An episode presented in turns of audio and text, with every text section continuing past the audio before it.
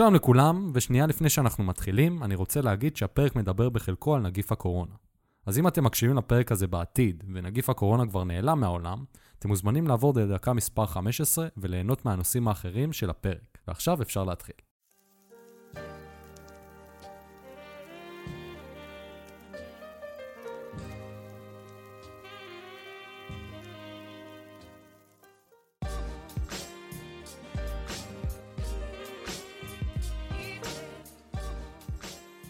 שלום לכולם וברוכים הבאים לפרק מספר 24 של פודקאסט סודה ולימון, פודקאסט רעיונות ורעיונות, והיום אני שמח לארח את אלון קפלן, מומחה לשוק העבודה, מרצה בקורסים ליזמים ומנטור ליזמים במרכז הבינתחומי בהרצליה.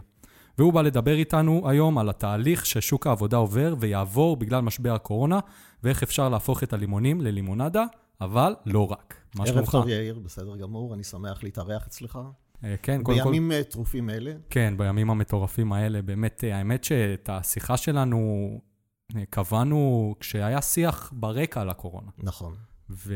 נכון. ופתאום כשהשבוע הגיע ואמרתי, וואו, זה, זה, זה בבול, זה, זה בדיוק מה שאנחנו צריכים לדבר עליו עכשיו. והקצבים הם גם מאוד מהירים. נכון. כל דבר שקורה היום הוא מאוד מאוד מהיר. נכון, לך תדע, עכשיו בזמן שאנחנו מקליטים פה, זה בדיוק השעה שביבי יכול נכון, לדבר יכול ולהגיד שאני... שאתה לא תוכל לחזור הביתה. נכון, אני נשאר לישון אצלך. כן, בדיוק. okay. כן.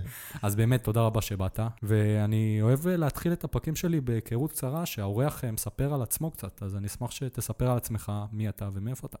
אוקיי, okay, אז uh, קוראים לי אלון קפלן, אני מגיע מפתח תקווה. הרבה שנים uh, של ניסיון בעולם העסקי. אני יכול לומר שישבתי כמעט על כל כיסא ועל כל תפקיד שקיים בעולם העסקי, גם בארץ וגם בחו"ל, ככה שראיתי את העולם העסקי מזוויות שונות, הכל תלוי בכיסא שעליו ישבתי. אז ככה שאני בא עם uh, ניסיון ורקע מאוד מאוד רחב. ואותו אני מביא איתי לרעיון. ובאמת, היום אתה מרצה גם אה, בבינתחומי ומעביר את כל הנושא הזה של יזמים. נכון. כשאני מאוד מאוד, אה, בשנים האחרונות מאוד מעניין אותי להתמקד אה, בשוק העבודה העתידי. זה משהו שמאוד מעניין אותי, אני חוקר את שוק העבודה העתידי. וכמובן, בנקודות, בנקודות ההשקה, כמובן אני פוגש את היזמים, שזה החלק המשלים. כי כמו שאנחנו כולם יודעים, היום עולם היזמות הולך ומתפתח, יש יותר ויותר חברות של אדם אחד. היום אנשים בארצות הברית, אפשר אה, לראות מדוחות המס שאנשים מגישים, שלפחות 35% אה, מהאנשים בארצות הברית הם מה שנקרא אנשי הגם וגם. גם שכירים ביום ועצמאים אחר שעות העבודה שלהם. על הארץ יש להם נתונים? הם פחות, פחות, אבל אני מתאר לעצמי, כמו שאני רואה, לפחות את, אה, בקהילה או איפה שאני מסתובב, אני רואה שזה גם אלה דברים שהם הולכים והם מתעצמים. כן. חלקם זה בלית ברירה, מה שנקרא. כן? נכון. כן? פיטורים, טכנולוגיה שגורמת לשינויים אה, מהותיים מאוד בשוק העבודה. חלק מהאנשים פשוט נאלצים שוק העבודה למעשה בועט אותם לעולם היזמות. ולכן החלק של היזמים בעולם היזמות הולך וגדל. באמת, היום זה מתחבר בצורה מעולה לכל מה שקורה אה, בשוק. ואני אשמח שהשאלה הראשונה שלנו באמת תדבר על הנושא הזה. זאת אומרת, יש מישהו שהצליח לה, להאמין שיקרה דבר כזה בשוק העבודה, שאמרת שאתה חוקר את שוק העבודה העתידי. מישהו אמר, חשב על הסצנריו הזה בכלל, שמשהו כזה יקרה? לא, אף אחד לא חשב על הסצנריו הזה, אבל הסצנריו שהיום אנחנו מתחבטים בו למעשה, זה שאלה אחת. מה השווי של חיי אדם? זו השאלה שאנחנו דנים בה ערב-ערב, יום-יום. השווי של חיי אדם במדינה א', הוא לא השווי שלה במדינה ב'. נכון. מה שאפשר לעשות בסין על מנת למגר אה, נגיף כזה, זה לא משהו שאפשר לעשות אותו בישראל. ככה שהשווי בכל מקום הוא אחר, וכמובן שהממשלה, המדינה, מחליטה עד כמה היא הולכת לכיוון הבריאות, ועד כמה היא מחליטה ששוק ה, שהשוק הכלכלי למעשה הוא משהו מאוד מאוד חשוב, גם על חשבון בריאות של אנשים. אי אפשר גם וגם, תמיד משהו יבוא על חשבון השני. וזה בדיוק הדיון שנמצא עכשיו uh, בכותרות של... הוא כל בדיוק... ערב נמצא בכותרות. בסין אני יודע לפחות, אני יודע מידיעה, שבחלק מהבתים הלחימו שם את הדלתות. אנשים לא יכלו לצאת. הממשלה הלחימה? כן, כן, וואו. שלא יכלו לצאת החוצה. אין, שם החליטו, הם בחרו בכלכלה. והוכיחו את עצמם, הוכיחו באמת שאפשר לבחור בכלכלה. באמת, הם הצליחו יחסית, בתקופה מאוד מאוד קצרה. בואו לא נשכח שמדובר במדינה של מעל מיליארד אנשים. תחשוב על מה קורה באירופה, מדינות של עשרות מיליונים, שלא מצליחות לעשות את מה שעשתה אומה של יותר ממיליארד. כן, אבל כשמסתכלים על זה, זה, זה לאו דווקא, זה לא בכיוון הבריאותי יותר? שהם החליטו לסגור את המדינה ולא לעשות שום דבר, והכלכלה... נכון, הם החליטו לסגור את המדינה ואת האנשים בבתים. הם בודדו אותם ברמה כזאת, שאתה לא רואה כזאת רמת בידוד בשום מקום כרגע, לא באירופה כן. ובטח לא בישראל. כן, מה שהסינים, קודם כל זה תרבות אחרת, נכון. צייתנות אחרת, ומשטר אחר. דיקטטורה. וכשיש, אה, אומרים להיכנס לבתים, אז אה, מתים בבתים ולא יוצאים החוצה מהם. ולא הולכים לחופים בתל אביב ונהנים. גם לא יוצאים מהבית, כן. פשוט לא יוצאים מהבית. ואז כשיש בידוד, עד כמה שיותר הרמטי, אנחנו יודעים כרגע שבידוד זה כרגע התרופה הטובה ביותר בשלב זה. נכון. וכרגע שם הבידוד היה ממש הרמטי. מה שכרגע אנחנו לא מצליחים להשיג פה ולא במקום אחר. ולכן שם חיי אדם לצורך העניין שווים פחות. פה למזלנו אנחנו גרים במדינה שהם שווים יותר. מה לדעתך הולך לקרות אה, ב- בשבועות הקרובים ובהמשך? זאת אומרת, משהו שאני לא הצלחתי, כשאני חושב על זה, זה ברגע שזה ייגמר, האם אנחנו נצליח אה, ללמוד מזה משהו, או שאנחנו פשוט נרצה לחזור לקומפורט זון שלנו, ונמשיך הלאה ונגיד זה עבר וזהו. קודם כל, תמיד אנחנו יודעים שהמוח שלנו רוצה אותנו בקומפורט זון, כן. נכון? בדיוק. מה שנקרא הסטטוס קוו, זה משהו שתמיד, גם כשרע לנו באיזה מקום, נכון, המוח שלנו מושך אותנו קודם כל להישאר למקום שהוא רגיל בו. כן. אבל מה שאני יכול לומר, שדווקא בימים האלה, אני מאוד מאוד מופתע ממה שקורה במשק הישראלי, וזה בנושא החל"תים, שהם הפכו להיות מכת מדינה. כן. גם חברות גדולות, יציבות, עם רווחים של, מיליון, של מאות מיליונים, שיש להם אצלהם בספרים, במאזנים צבורים, ביום בהיר, כאילו בלי לחכות אפילו. אתה יודע, זה התחיל הרי, זה אירוע שמתגלגל, אף אחד לא ידע מה יקרה. די בימים הראשונים שולחים עובדים בכמויות הביתה. איפה כל הרווחים שצברתם לאורך השנים? הכל כאילו נמחק ולא קיים, קודם כל שולחים את העובד הביתה, מסתכלים דרך החור של הגרוש. כן. היום מדברים הרבה, בשנים האחרונות, הקטע של מחוברות למקום העבודה זה משהו מאוד דומיננטי. נכון. הכל, הרבה מדברים מחוברות ארגונית, מחוברות ארגונית. אבל איפה המחוברות לעובד ביום שיש בעיה? ואתה מסתכל, אתה קורא בעיתונות, יש מקומות, שאתה יודע, שהם סופר רווחיים. נורא חרה לי לראות, אם ניקח כדוגמה את איקאה, שזה אחד הגופים הכי רווחיים במדינת ישראל, אוקיי. עם בעלי מניות שגם עשירים מאוד, כמו שקראתי לפחות בעיתון, אם זה נכון, שלחו את כל העובדים לחל"ת, לקחו להם את הרכבים, לקחו להם את הטלפונים, ואני שואל, למה להתקטנן עד כדי כך, כשיש לך רווחים של מאות מיליונים? לקחת את הטלפון לעובד, הפשוט הזה שמשרת אותך יום-יום בנאמנות, כן. עד כמה? עד כן, כמה? שזה חבילה שעולה 40 שקל. ב- ב- ואנחנו לקחתי אותם כדוגמה, כי זה עסק מאוד מאוד רווחי. אז אני, יש עסקים, דרך אגב, אני רואה בלינקדין, זה גם תופעה שאני רואה של מנכ"לים שמתנצלים בלינקדין, בפוסט אישי שלהם, למה הם שולחים את העובדים שלהם לחל"ת.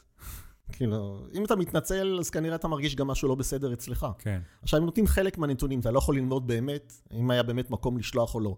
אבל המהירות שזה קרה, ובכמויות האלה, אין לי ספק ש-100 אלף עובדים נשלחו סתם, ממש סתם, פשוט לנצל את ההזדמנות, אם אפשר לזרוק משהו למדינה, יאללה, שהמדינה תממן. והשאלה אם היא תצליח לממן את זה, ואיך, באיזה כרגע מחיר. אנחנו, כרגע אנחנו, נכון, המחיר הוא יקר, אנחנו מדינה עשירה למזלנו, אנחנו נכנסים גם ל, לתוך הסיטואציה הזאת עם כסף, אבל כל ההתנהלות כרגע של המעסיקים היא התנהלות שהיא פחות אה, נראית טוב מנקודת מבטי. כשאני מסתכל על זה, אני לא רואה את זה בעין יפה.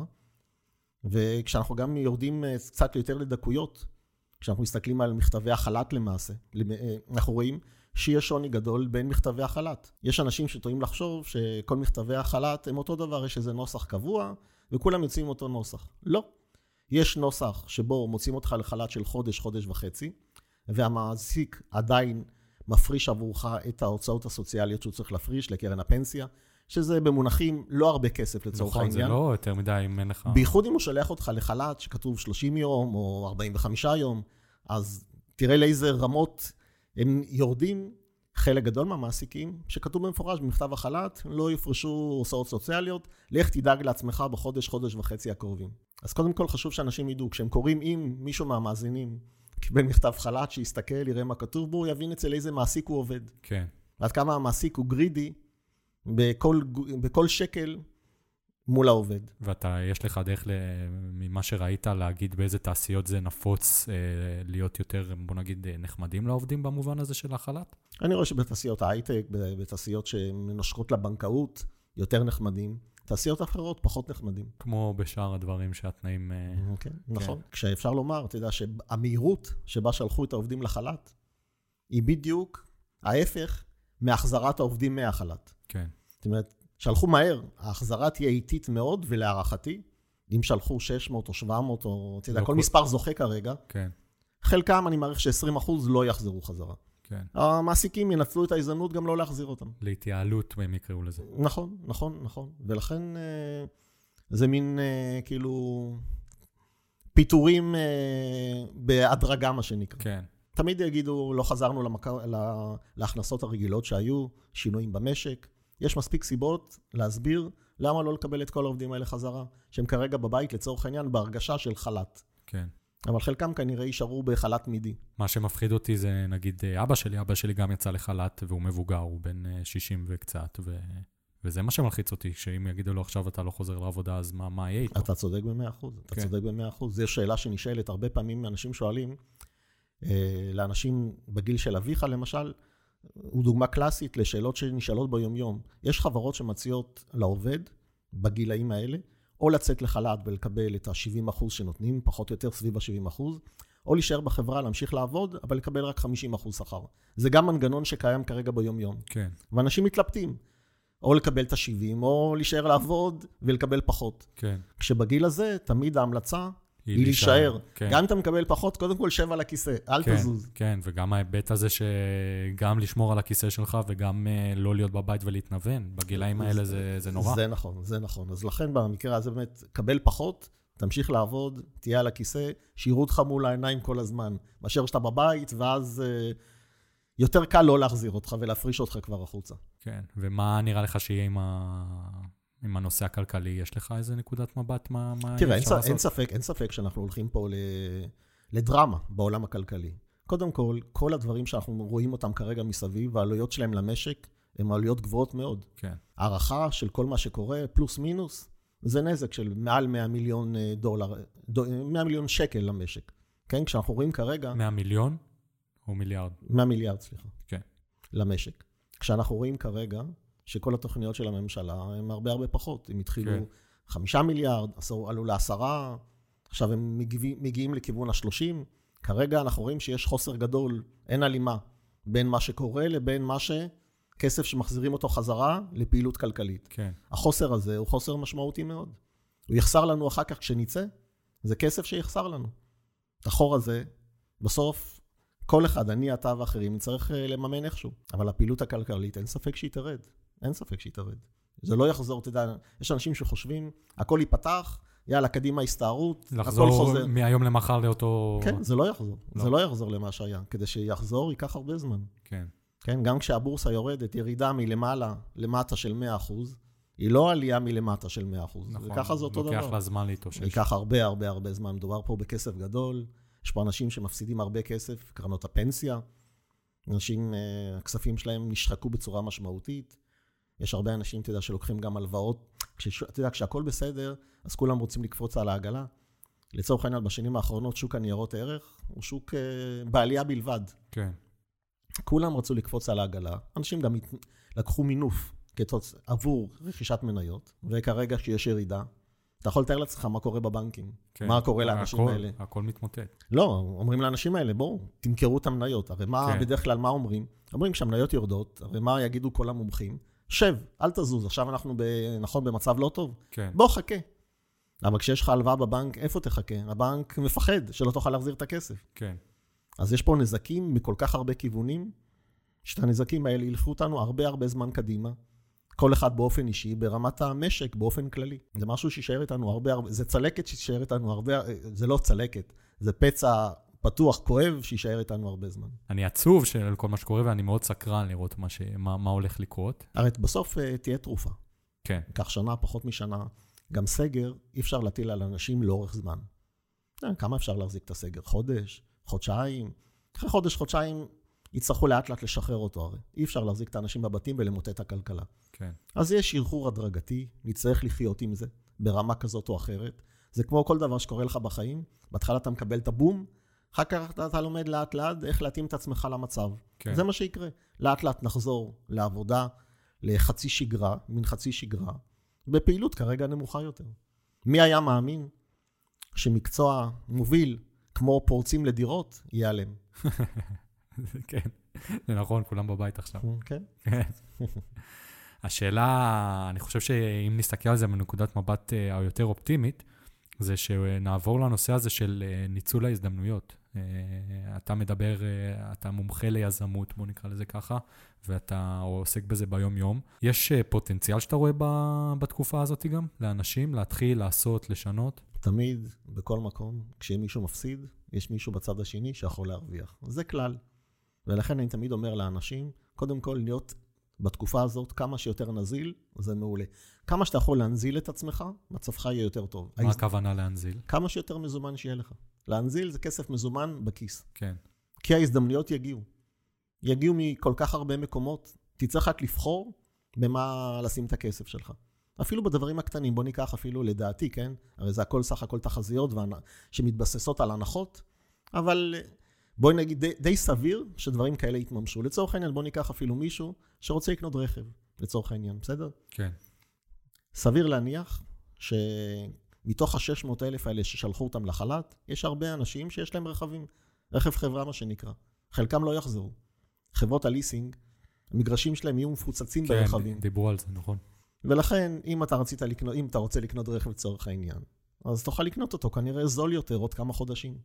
וכך בדברים אחרים. גם עסקים שכרגע לא מחזיקים מעמד תזרימית, לפעמים יהיה כדאי להיכנס פנימה, או כשותף, או לקנות אותם. הזדמנויות לא יהיו חסרות. אבל בשביל זה צריך להיות אה, כן. נזיל, כמה שיותר. ואומץ. אומץ תמיד צריך. אי אפשר כן. להיות יזם בלי כן, אומץ. אין נכון. דברים כאלה. מי שאין לו אומץ, שם את הכסף שלו בבנק בפיקדון, מקבל אחוז אה, לשנה בקושי, וזהו, ושמח עם עצמו. אבל אין, יזמות בלי אומץ לא הולך ביחד. הנושא הזה של יזמות זה נושא שמאוד מעניין אותי, אבל uh, קשה לי להבין איך מלמדים אותו. מה קורה בתהליך של uh, למידה של להיות יזם? איך זה עובד? אנשים מגיעים אליך עם רעיון כבר, מגיעים בלי רעיון בכלל, גם וגם. מה, מה התהליך? רובם מגיעים עם רעיון כלשהו. לרובם יש רעיון כלשהו, לא תמיד הוא מגובש לגמרי, וצריך לעבוד עם מה שיש כדי לראות באמת אם אפשר להפוך רעיון למשהו שגם אפשר להרוויח ממנו כסף.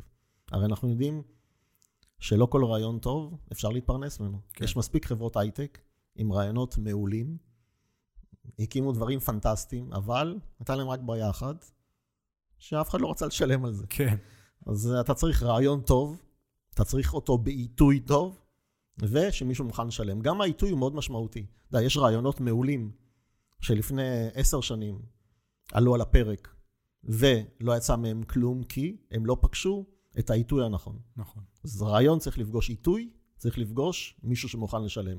ברגע ששלושת אלה מתקיימים, אתה יכול לצאת לדרך כמו שצריך. כן, אני זוכר שפעם ראיתי ראיון של סטיב ג'ובס משנות ה-90, והוא אמר שהוא פשוט נולד במקום הנכון, בזמן הנכון. זה, זה הכל, זה כל מה שקרה. כאילו, כמובן שהיה שם מעבר, אבל זה מה שהוא אמר. כן, הוא גם היה מאוד מאוד יעיל בזמן. אתה יודע, כן. סטיב ג'ובס לא החליף אה, חולצות, הייתה לו את החולצה השחורה הסטנדרטית שלו, הוא לא, לא היה לוקח לו זמן בבוקר, אפילו לא שנייה, להחליט מה הוא הולך ללבוש.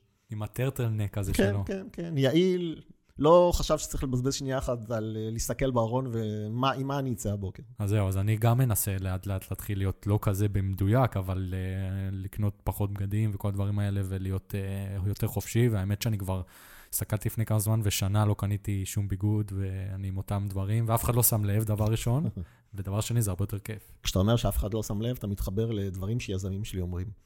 כשאני פוגש יזמים ואני אומר להם, אין ברירה, ברגע שאתה רוצה להיות יזם, אתה חייב לחשוף את עצמך.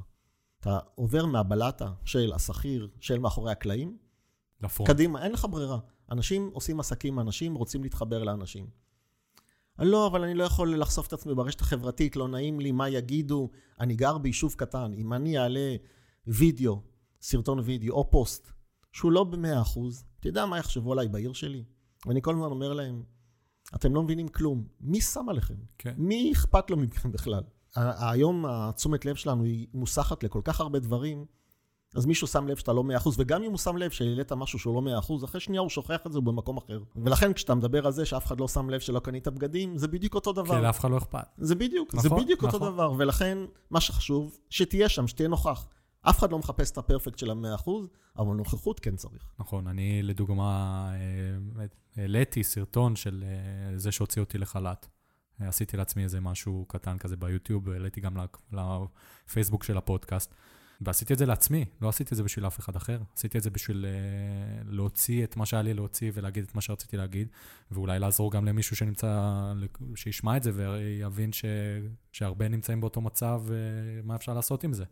אני מאוד בעד אה, ניצול הזדמנויות, זאת אומרת, ישר אתמול כשהודיעו לי שיצאתי לחל"ת, באתי וישר חשבתי מה אני הולך לעשות. אז אה, ישר אה, סרטוני וידאו שרציתי לעשות, לשפר את הפודקאסט, דברים כאלה שלא, שלא להיתקע במקום ולהמשיך הלאה ולהתקדם. וזה משהו שאני חושב שאנשים שנמצאים בשלב הזה גם עכשיו, של החל"ת הזה, או הפיטורים, או אני לא יודע מה, אנחנו צריכים לחשוב על עצמם איזה סוג של, אה, אני אקרא לזה מיזם, אבל זה לאו דווקא מיזם. מה הם יכולים לעשות עם עצמם כדי לא להישאר באותו מקום. זה נכון, אני אומר את- המילה בתנועה, להיות בתנועה. בדיוק, בדיוק. כן, לא לשקוע, זאת אומרת, לא להיות ב... נכון, ואני תמיד נותן את הדוגמאות של, אה, של הקיפוד והאיילה. אוקיי, שבתקופה הזאת אתה יכול לבחור או להיות או קיפוד או איילה, או בטווח שביניהם. הם מייצגים שתי קצוות. מה קורה לקיפוד בשעה של סכנה של פחד? הוא נהיה כמו מסתגר, כדור, כן, הוא כמו כדור. כן, מסתגר פנימה, חוט- החוטים שלו, המחטים הם כלפי חוץ, אל תיגע בי, אל תתקרב אליי. לעומת האיילה, שמסתכלת ימינה, שמאלה, בוחנת את השטח, היא רואה שהיא יכולה להתקדם לאיזה מקום, היא מתקדמת. וזה גם מדמה את האנשים, את אלה שכרגע בתקופה כזאת שאתה מדבר איתם, או אל אוקיי. תשאל, הילדים בבית, אין, אני לא יכול, אין לי רגע לעצמי, משגעים אותי, אני תולש את השערות של עצמי. זה סוג אחד של בני אדם, ויש את הסוג האחר שיודע, גם מהמצב הזה, אם אני רוצה באמת להשיג לעצמי משהו ולהתקדם, אז אני אקום שעה לפני שהילדים קמים. כן. אני אלך לישון שעה אחרי שהם הולכים לישון. יש את הזמן. אם אתה חדור מטרה ויש לך מוטיבציה, ותמיד מדברים, יזם ללא תשוקה לא יכול להיות יזם. חייב להיות, חייבת להיות לך תשוקה למשהו ספציפי. אם לא, אתה לא יכול להצליח. אם אתה רק תוך כדי תנועה, תוך כדי הימים מנהלים אותך, רחוק לא תגיע. זה לגמרי נכון, ואני מסתכל על עצמי כדוגמה, וזה זה ממש, אני, יש לי כבר רשימה ל, לפחות לשבועיים הקרובים של מה אני הולך לעשות עם עצמי, ואני ממליץ לכל אחד לחשוב מה הוא היה רוצה לעשות עם עצמו, וכדי לה- להמשיך הלאה. ו... זה גם זמן. כן. אני תמיד אומר גם ליזמים חדשים, החלק הכי חשוב ביזמות שלהם זה החשיבה הבסיסית בהתחלה. כן, הבייס. לא לרוץ, אל תרוץ. קודם כל תחשוב, תחשוב, תחשוב, תחשוב. זה יביא אותך להישגים היותר טובים.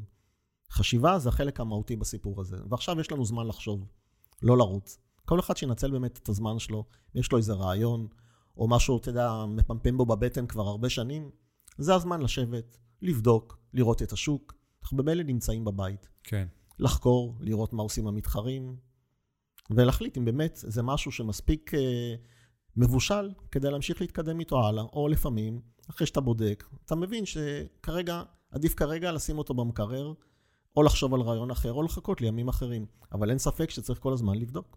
כן, צריך לבדוק, אבל משהו שחשוב, שגם אמרתי אותו בעבר, זה להבין שאין דבר כזה מושלם. אין דבר כזה 100%. זה נכון. פרפקציוניזם זה, זה... זה... זה אחד העונשים הכי גדולים שיש לבני אדם. מישהו נכון. פרפקציוניסט, מאוד מאוד קשה לו להתקדם. נכון, זה משהו שגם שמתי לב על עצמי. כן, אתה חייב...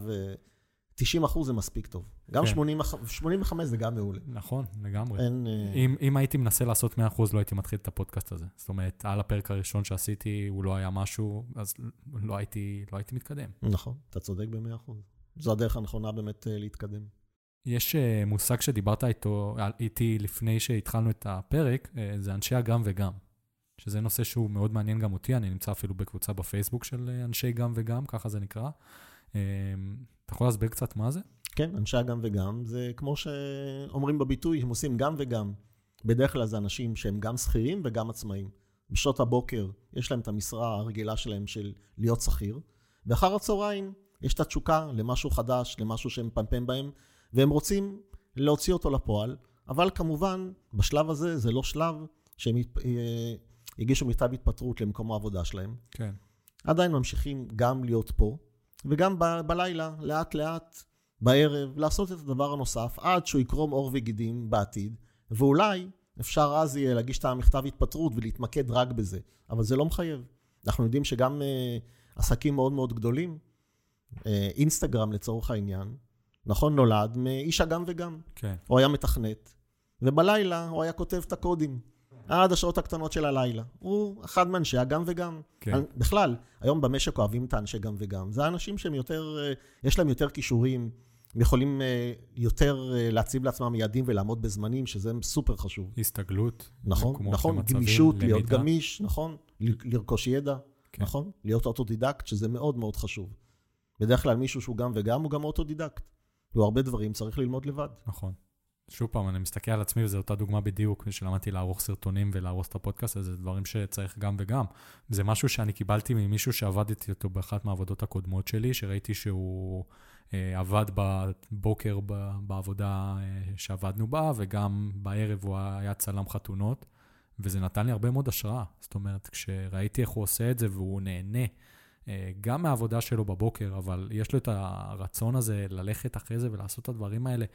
והוא מצליח למצוא את הבלנס הזה, אני חושב שזה שילוב די מדהים. שאתה, לא, שאתה עושה את מה שאתה אוהב בלילה, ואתה לא לחוץ מהכסף. זאת אומרת, אתה, יש לך את נכון. הביטחון נכון, הזה, נכון. ואתה יכול לעשות את הדברים כמו שצריך. ונכון, באמת הרבה יזמים חדשים שאני פוגש, הם באמת אנשי הגם וגם. כן, הם לא משחררים את מקום העבודה שלהם. אנחנו יודעים היום גם שלא נכון לוותר עליו בכזאת מהירות. אנחנו רואים את שוק העבודה, שהוא שוק עבודה קשה, הוא לא שוק עבודה קל בכלל. ובטח לא לאנשים שמגיעים לגילאי 45 פלוס, השוק הוא ממש הופך להיות קשה מאוד. אני מכיר הרבה סמנכ"לים, מנכ"לים של חברות, שברגע שהם עזבו את התפקיד שלהם, עברה שנה וחצי, שנתיים, עדיין לא מוצאים את עצמם בתפקיד כזה בכיר. כן. היום מנכ"לים של חברות הם בני 30 ומשהו. זה לא צריך את המנכ"ל ההוא, הסמנכ"ל ההוא בן 50 או 55, שיבוא וייכנס לחברה. והאנשים האלה נתקלים בבעיות האלה, ואם הם לא גמישים מספיק להבין שמקומם כרגע הוא בעולם היזמי. כן, אין, העולם של השכירים כבר לא יחכה להם יותר, הרכבת ברחה שם. ולכן יש אנשים שמבינים את זה. אני מכיר דוגמה של סמנכ"ל בכיר בטבע, שכשהתחילו כל הבעיות של טבע, הוא הבין לאן הכיוון, הכיוון הולך.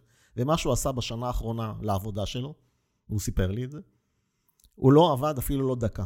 כל מה שהוא עשה, הוא למד מקצוע אחר. שנה שלמה הוא למד, למד, למד, משהו שונה לחלוטין. מדובר על סמנכ"ל שבסביבות, אתה יודע, גם נראה לי נושק לגיל ה-60, שזה לא קל, לא קל, אבל למד, למד משהו אחר, למד DevOps, שזה לא פשוט, בכלל לא. אבל למד שנה שלמה, מהבוקר עד הלילה, הוא היה מגיע למשרד, לומד DevOps. וכשהוא סיים, באמת, אה, כשהוא סיים אה, ללמוד, הוא הרגיש קצת אה, טוב עם עצמו, באמת הגיע גם מכתב הפיטורין, ושלחו אותו בגל הפיטורין עם עוד הרבה אחרים. וכשהוא יצא לשוק, הוא היה מוכן לעבוד בחינם. הוא הלך לכל מיני כאלה שהוא מכיר, קולגות לשעבר, כל מיני אחרים, והציע את השירותים שלו חינם. למד, למד, תתלמד. היום לא עברו הרבה שנים מאז שזה, אני מספר לך סיפור שלדעתי קרה לפני שנה וחצי. כן, טבע זה די טרי. נכון. והיום הוא מרוויח המון כסף כאיש DevOps. הוא יודע לעשות את השינוי הנכון, ידע לקרוא את המפה. ואני אומר לאנשים, שימו לב, הכתובת היא על הקיר. גם הגיל, גם הטכנולוגיה. שימו לב, תהיו עם עיניים פקוחות מה קורה בחברה שלכם. אל אה, תירדמו לרגע בשמירה, ותמיד תתכוננו ליום גשום, תכינו את עצמכם. מעבר לזה שאתם בתפקיד, בתפקיד הבכיר שלכם, תמיד תסתכלו ימינה-שמאלה, תראו מה עוד תוכלו לעשות, כי הקרקע יכולה להישמט כמעט בכל רגע. שלא כמעט יהיה- בכל רגע. שלא יהיה פה את העניין של אגו. זאת אומרת, אה, מי שתיארת, אין לו אגו בכלל, לבוא ולהגיד, אני אהיה ממקום של סמנכ"ל בטבע, עכשיו ללכת ולעבוד בחינם, ולהתחיל עם הסטודנטים שסיימו מדעי המחשב עכשיו, זה ממש לא מובן מאליו. זאת אומרת, היו הרבה אנשים שיגידו, מה פתאום? אני יכול, אבל, אני יכול, אבל כשאני רואה את ההתנהלות שלו, אני יכול להבין למה מינו אותו כסמנכ"ל בטבע. זאת אומרת, מדובר במישהו שהוא בחור, ברוך כישרונות, וגם רואה את המציאות נוכחה, כמו שצריך לראות אותה. הוא קורא את השטח. נכון, נכון, נכון. ואני חושב שהיום הוא מרוויח משכורות שהן בטח לא פחות, לא פחותות ממה שהוא הרוויח כסמנכ"ל טבע. כן, כי כמו שאתה מכיר את המקצוע הזה, זה מקצוע מאוד מאוד נדרש. כן, מאוד נדרש, והוא ימשיך להיות... אה. נכון, בשנים הקרובות בהחלט כן, אחד המקצועות אה, שיידרשו. מה, מה אתה עושה היום אה, בכללי? אני שמעתי את השיחה שלך עם, אה, עם שיר לפני שהתחלנו את ההקלטה, אמרת שאתה מרצה אה, כל היום, אה, גם דרך הזום עכשיו בבית. מה... כן, אין, קודם כל אין ברירה, אז כולנו כן. נמצאים היום בזום. אז אה, זום זה אחת החברות שאנחנו מדברים על כל אלה שסוגרים, אז אתה מבין שזום כרגע בפריחה אדירה. כן, הם נגיד מניה שהיה שווה להשקיע. כן, נכון. ובאמת מכל האפליקציות בסגנון הזה, דווקא הם אלה שתפסו את התאוצה, לדעתי בגלל שהם הכי נעימים לתפעול. כן. אז uh, כמעט כולם החליטו ללכת על זום. אז כמובן שגם אני, גם נמצא בתוך הזום, כשאני מנסה לתת כלים לכל מי שצריך, לצורך העניין, ולהקנות לו כלים גם במצב הנוכחי. יש גם במצב הנוכחי דברים שאפשר לעשות, כמו שאמרנו, לא להתנהל כמו קיפוד גם היום. בכלל, עסקים צריכים להבין, עסק צריך לחשוב תמיד טווח ארוך. הוא לא יכול לחשוב על היום ומחר. נכון, שלושה חודשים סגור, עוד חצי שנה יהיה סגור, נכון? כן. אבל עסק תמיד מסתכל טווח ארוך. חצי שנה במונחים של עסק זה כלום. זה קצר מאוד. ולכן צריך להתנהל בצורה הזאת, תמיד עם החשיבה של טווח ארוך. ולכן גם היום, אתה לא יכול רגע להיכנס למגננה. אתה חייב להבין איפה אתה נמצא, לעשות את הפעולות הנכונות. בכלל, מה המטרה המרכזית של כל עסק? להיות רווחי ו... זו בדרך כלל תשובה פופולרית שכולם עונים.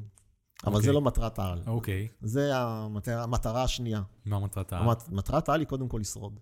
אה, כן. שרידות זה מטרת העל של כל עסק. וכרגע אנחנו בתקופה של לשרוד. כי אם אתה שורד היום, יש לך את הפוטנציאל מחר להרוויח כסף. כל זמן שאתה, איך אומר, איך אמר אריק שרון, להיות על הגלגל, כן. כל זמן שאתה פתוח, שאתה שורד, ולצורך השרידות אפשר היום לעשות הרבה הרבה דברים, על מנת לא לקרוס. כמו מה? הכל תלוי בסוג העסק שלך, אבל יש עסקים שאני מציע להם. יש עסקים שהם סגורים לחלוטין, אפילו ניקח עסקים שהם הכי פשוטים לצורך, לצורך העניין. בוא ניקח את הקוסמטיקאית, שהיא לא יכולה לעשות כרגע טיפול קוסמטי כי אסור. בוא ניקח את זאתי שמורחת את הלק ג'ל. כן, ולא יכול... יש לי ידידה מאוד טובה שהיא נמצאת במצב הזה. זה, מה אני יכול להגיד לה? אז מה שלפחות מה שאני הצעתי לאחרים, זה פשוט למכור היום שוברים לעתיד. אותם לקוחות שלהם יצטרכו עוד שלושה חודשים לעשות לק ג'ל, לא יעזור כלום. ולכן אני אומר, תיתנו להם הנחה גדולה, הנחה אטרקטיבית, על מנת שישלמו היום על שירות שהם יקבלו עוד שלושה חודשים, עוד חודשיים, לא, לא משנה מתי. קופונים כאלה. זה שהם... משהו של ווין ווין, למה? כי הוא יצטרך לשלם לי היום. כמו שאמרתי, אנחנו צריכים היום כמה שיותר להיות נזילים. כן. נכון? על מנת לשרוד את התקופה. כן. אז הוא נהנה מזה שאם הוא רגיל לשלם על הלק ג'ל 130 שקל, פתאום הוא ישלם נגיד לצורך העניין רק 90, ואני אומר, תנו הנחות גדולות, כדי שזה יהיה פיתוי ללקוחות שלכם. כן, ברור. אז הוא משלם לי היום, הוא נכון, הוא ייהנה עוד שלושה חודשים מ... משירות שאני נותן זול יותר, אבל זה כרגע ווין ווין לשנינו. תמיד אני מסביר להם, אם מישהו שואל אותי האם לתת הנחה, ביום רגיל אני אומר לא, חס וחלילה. תמיד יש אסים אחרים שאפשר להשתמש בהם, נכון? יש בונוסים, יש אלף ואחד דברים אחרים כדי לא לתת את ההנחה. תמיד אני יכול להסביע את הלקוח בדרך אחרת, אבל היום אנחנו לא בימים רגילים. ובימים לא רגילים, מתנהלים בכלים לא רגילים. ולכן היום, אם אני צריך לשרוד ואני צריך כסף, אז אני אעשה המון דברים שאני לא עושה אותם ברגיל, על מנת לשרוד. וזו אחת הדרכים שאני מציע לאנשים שהעסק שלהם סגור, יש להם לקוחות שיצטרכו את אותו שירות, לא משנה, עוד חודשיים, עוד שלושה, כרגע תוזילו אותו כדי שאנשים, היום אנשים הרי נורא קמצנים על הכסף שלהם, כן? כן. לא באופן כללי, אבל שומרים אותו בכיסים. והראיה, כל המסעדות וכל המקומות שחשבו שהטייק אווי יפצה אותם על ירידה בהכנסות, אנחנו לא רואים עובד. שזה לא עובד. לא, לא עובד. למה? כי אנשים היום... חושבים פעמיים, שלוש, לפני נכון, שהם מוצאים נכון, את הכסף. נכון, נכון. וגם אנשים אחרים, יש לי כל מיני אה, יזמים שמתעסקים בכל מיני ערכות שהם מוכרים. Okay. והם אוקיי. חושבים שהמחירים של אותם ערכות שמכרו לפני המשבר של הקורונה, אותם מחירים אפשר למכור היום, לא. גם אם אתה מוכר ערכות לילדים, היום הילדים בבית, הורים מבינים שהם צריכים הרבה הרבה ערכות, הרבה הרבה דברים להשיג את הילדים. כן. אז אם הוא היה מוציא פעם 80 שקל על הערכה, היום הוא לא יוציא 80 שקל על אותה ערכה. כי הוא רואה מול העיניים שלו מלא מלא ערכות בדרך, ולכן אתה צריך להתאים את עצמך למצב. וזה מה שאני אומר לכולם, אין מה לעשות. גם, ואנשים אומרים לי, מה, אני אמכור במחיר עלות? אני אומר לו, כן, תמכור במחיר עלות. כן. כי הדבר המרכזי זה לשרוד. אם יש לך הוצאות, ואתה חייב לעמוד בהן, ויש כמובן חלק מההוצאות אפשר לדבר עליהם שלא נעמוד, לא צריך לעמוד בהם כרגע, אבל יש לך את הדברים שהם must ואין כסף, ברור שאני אעשה את זה. קודם כל המטרה שלי היא לשרוד גם במחיר, למכור בעלות, ואני מקצין גם במחיר הפסד. כן. גם בהפסד. קודם כל לשרוד, לעבור את התקופה הזאת, כדי שבימים הבאים, שיגיעו והמצב יהיה יותר טוב, אני לאט לאט יוכל לאט לאט לאט לחזור שוב. אבל אם אני לא אעשה את זה, ואני אגיד, לא, אני נשאר במחיר שלי, אז אין לי לקוחות, אין לי כסף, ובסוף, מה יקרה? ככל שהמשבר הזה יהיה יותר ארוך, ככה מצבי יהיה פחות טוב. נכון. אין מה לעשות. המילה להנזיל היא מילה מאוד מאוד קריטית. מאוד מאוד קריטית. ועסקים צריכים להבין, להסתכל טווח ארוך, לא עוד שלושה חודשים. תסתכל קדימה. דבר נוסף שאני אומר לעסקים, שזה משהו שהוא חדש מהשנה האחרונה, זה מה שנקרא דירוג אשראי. לא יודע אם נתקלת בו, אבל יש מה שנקרא מאגר דירוג אשראי. כן. זה משהו שנוצר, אה, כתוצאה ממה הוא נוצר? הוא נוצר כתוצאה מקצת להוריד את המונופול של הבנקים. אתה יכול לתת הסבר קצר למי שלא מכיר? כן, מאגר אשראי זה מאגר שבו נמצאים כולנו, כולנו נמצאים שם. יש שני חברות שזכו במכרז מטעם המדינה, שהם יכולים לראות מה, איך אנחנו מתנהלים מבחינה פיננסית. יש להם את הנתונים עלינו. הנתונים האלה שמורים במאגר וממשיכים להישמר כל יום שעובר, כמו האח הגדול שעוקב עלינו, אחרינו בדיגיטל, כן. יש את האח הגדול שעוקב אחרינו בפעילות הפיננסית שלנו. עכשיו, ככל שאנחנו טובים, היתרון הגדול של זה, שאני יכול ללכת לגוף פיננסי שלא מכיר אותי, מה שלא היה בעבר, ואני יכול להגיד לו, תשמע, אני לקוח טוב. נכון, אתה לא מכיר אותי. בנק פועלים מכיר אותי, כי אני לקוח שלו 20 שנה. אז יש לו את הרקורד שלי, אבל אתה לא יודע. אבל אני רוצה כרגע לעבוד איתך. האפשרות שכרגע נפתחה לו, זה להגיד, אוקיי, אתה מוכן לחתום לי שאני אוכל להסתכל במאגר עליך? איך אתה נראה? מה דירוג האשראי שלך? ואם אני טוב, יש סיכוי שאני אקבל לפעמים תנאים יותר טובים מהבנק הרגיל שאני עובד איתו. כן. נכון? שעד היום, עד המאגר הזה, הם הרגישו די, די מונופוליסטים על האינפורמציה עליי. למעט כן. דברים בולטים שכולם יכלו לראות, אבל בדברים היותר קטנים אי אפשר היה לראות. אז אני אומר לאנשים, גם בתקופה הזאת, תחשבו, אתם עסק. אם אתם עסק, תסתכלו שנה קדימה, שנתיים קדימה. אל תעשו שטויות שיפגעו בדירוג שלכם היום, מחר, בשלושה חודשים הקרובים. שמה זה שטויות?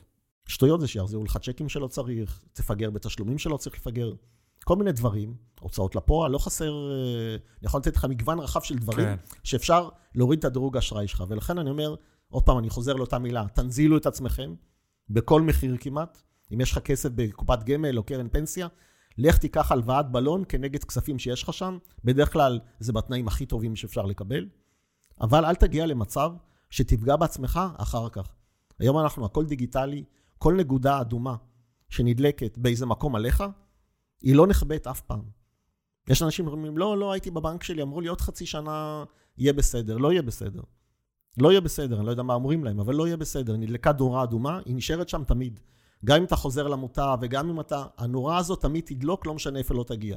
ולכן אני אומר לאנשים, רבותיי, אנחנו בעולם אחר. 2020, יש את המאגר, תשמרו על עצמכם.